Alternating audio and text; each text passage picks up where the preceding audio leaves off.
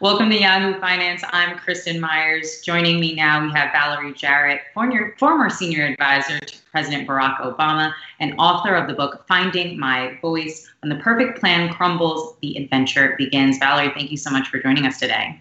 My pleasure, Kristin. Good afternoon to you. So, I want to start off with the protests that we are seeing around the country. What have your thoughts been over the last couple of days and weeks as we've seen thousands of protesters taking to the streets and, and calls for various initiatives around criminal justice and prison reform? Well, it's about time. And Kristin, I'm old enough to remember the civil rights movement and with all of the momentum that was generated there, and, and obviously there was appreciable progress that we made. This feels different because we're seeing demonstrations in all 50 states, people of all races, uh, backgrounds, ages, and that is incredibly positive. I also think that those demonstrations have yielded results right away. Just start with uh, Minnesota, where the Attorney General there, Keith Ellison, took the case away from the local prosecutors, brought charges swiftly against all four of the police involved in George Floyd's death, up the charge against the principal officer involved. That's the kind of swiftness that I think people know resulted from the pressure We've seen cities around the country already ban the chokehold. States do the same. The federal government is looking at a bipartisan bill on police reform, something you would not have imagined six months ago. And I, so I think that those positive changes have actually encouraged protesters to continue this effort, recognizing that their pressure is yielding results. And then, of course, we've seen the business community respond as well. I was just watching the news and seeing that Starbucks has reversed their position on Black Lives Matter uh, T-shirts being worn by their their workers. We've seen philanthropic um, proposals by the business community, uh, and I encourage the business community to also look at their own house and see if it's in order.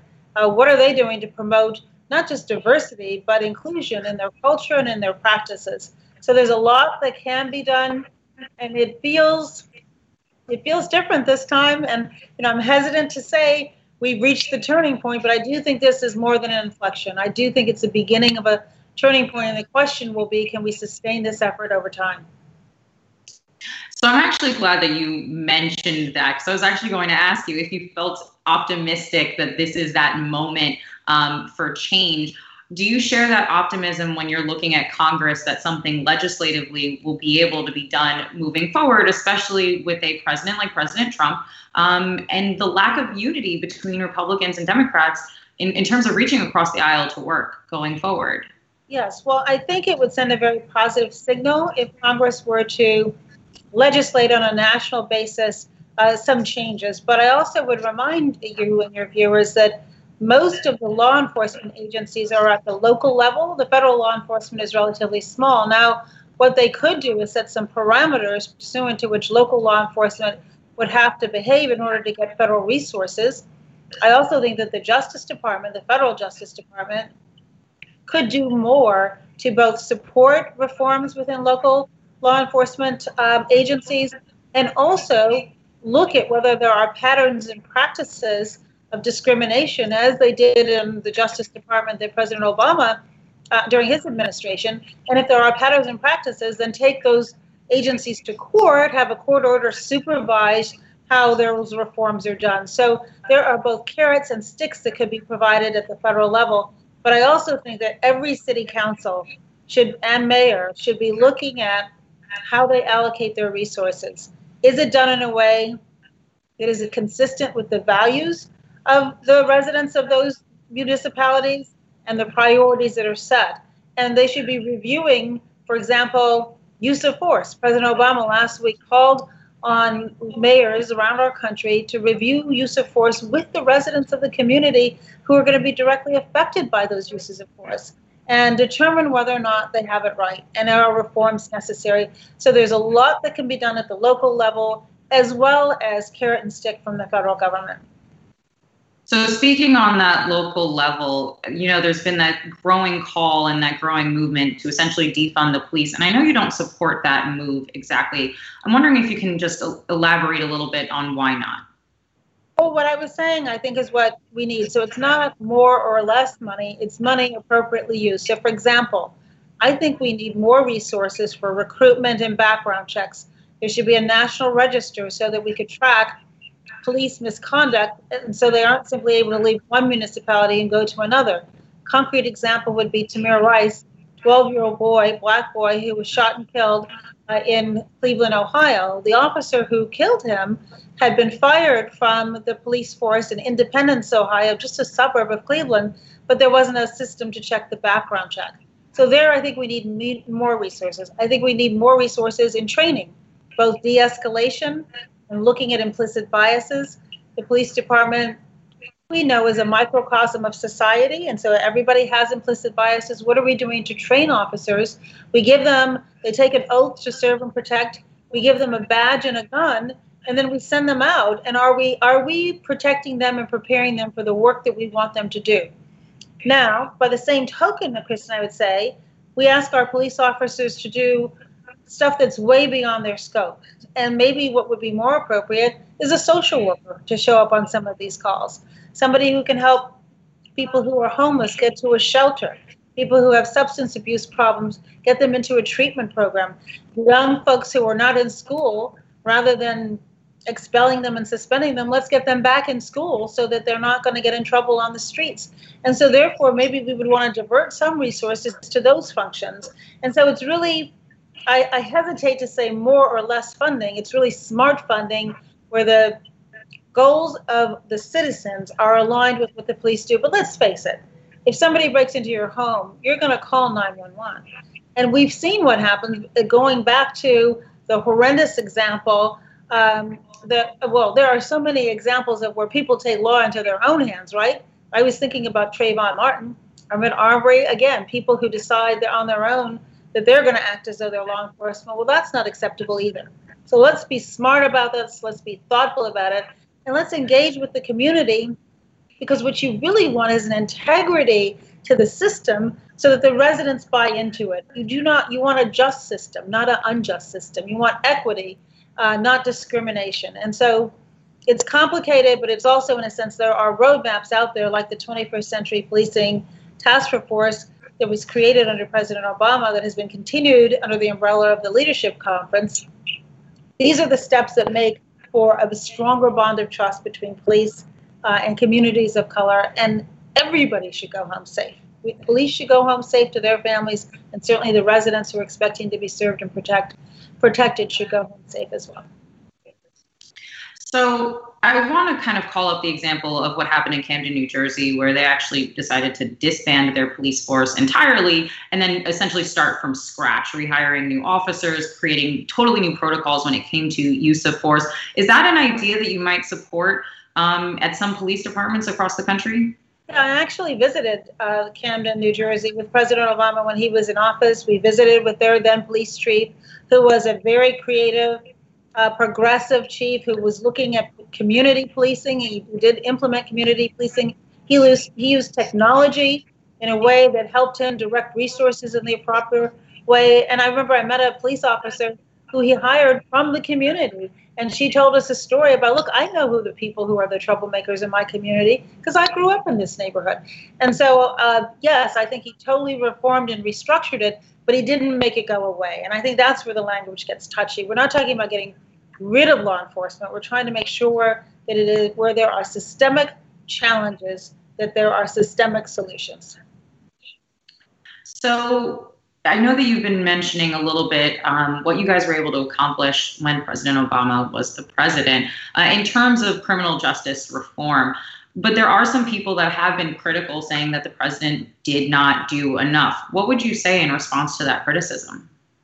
Well, look, I think we uh, had a very aggressive uh, agenda. Both of our attorneys general, Eric Holder and Loretta Lynch, were very supportive of moving forward criminal justice reform broadly. And, and this, what we've been talking about, Kristin, the relationship between police and communities of color is just a small piece of the broader problem.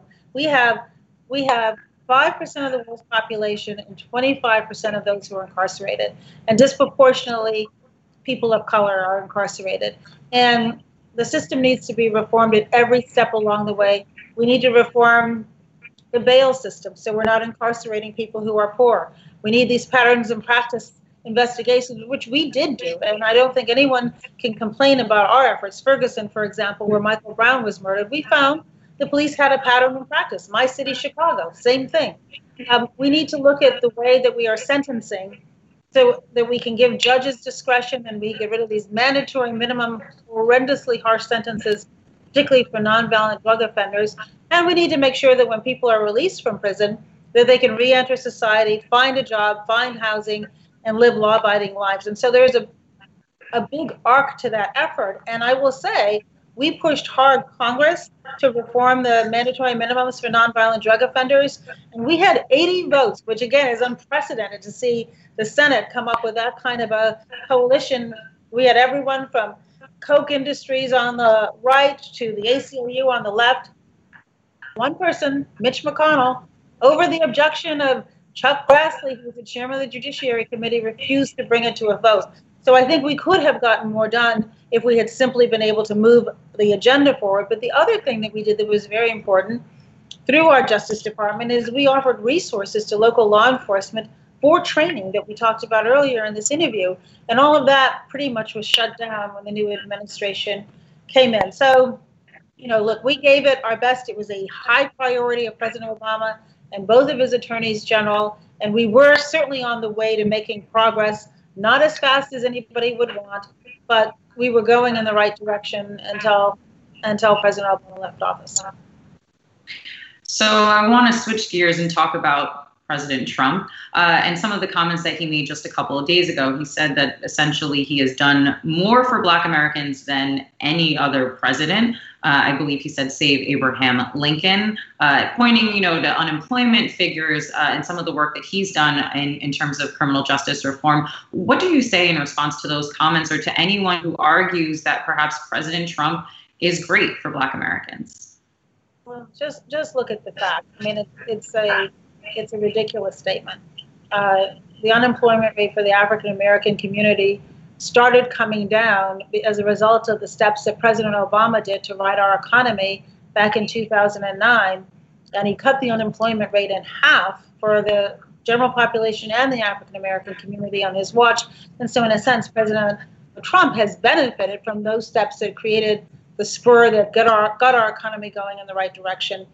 But I think if you look at his language, beginning with being one of the primary boosters of the birther movement, his comments in Charlottesville about there being good people on both sides, white supremacists and peaceful demonstrators, um, his rhetoric throughout his administration, and the fact that this COVID pandemic has laid bare the health disparities and economic disparities in the African American community, which he has not closed. He was flat footed on his reaction to the COVID 19. He did not take the steps that we gave him a roadmap to take when we left. Um, left Washington, and the health disparities which are being which were intended to be addressed under the Affordable Care Act, he has been in court trying to repeal. And so if you look at the economic indicators, if you look at the health imperative, if you look at the language that he uses, the incendiary language that is intended to be a whistleblow to his base, I can't imagine why he would think anyone would believe what he is saying. And if you look at the polling in terms of his standing in the African American community, that speaks for itself as well. Now, in your book, Finding My Voice, you wrote uh, that President Obama had, I'm going to quote here, the core decency to recognize that public service was not about him. It was about absorbing whatever pain was necessary in order to look out for the best interests of the people he had been elected to serve. Um, what are your thoughts then when you see President Trump deciding to hold a rally in, in Tulsa, Oklahoma, the site of the Greenwood massacre of, of you know many Black Americans? Um, do you see the president's actions essentially as a, a slap in the face in the for the pain of African Americans? Yes, that's a horrible affront to the African American community. His comments a couple of days ago about refusing to even consider the names of some of our military bases that are named after folks who uh, were Confederates who wanted to keep slavery. And just imagine what that's like for our men and women, men and women um, and in service who are people of color who have to go into those bases and call it their home, yet it, they know it's named after somebody who thought they should be a slave. And so, why are we honoring people who supported slavery in our country in 2020? Why do we have statues commemorating generals who fought to on behalf of the Confederacy? You look at Germany, you don't have any monuments to Hitler. You don't see the government putting swastikas up. That's not because they're ashamed of that part of their history, as well should we be. Those facts belong in the history books. We do not commemorate people who oppressed a huge portion of our country, um, particularly when you look at the military. So, yes, yes, all of the above, Kristin, is deeply and profoundly offensive to the African American community. And look, we don't fall for false rhetoric. That's, I mean, my goodness, look at the results, look at the language, look at the way that we have been treated by this administration, and the attempt, in a sense, to go after a small portion of his base to tap into the worst of us as opposed to trying to focus on what we have in, in common. Uh, I think, and, and the point I was trying to make in my book was a lesson I learned early working in local government in Chicago, where your constituents are proximate. They're like right there in your face. They know where you live, they have your phone number, they come up to you in the grocery store, it's 24 7, and that's as it should be. And I learned that you have to earn the trust of the people you intend to lead and that it can't be about you if you're a public servant. It has to be about them.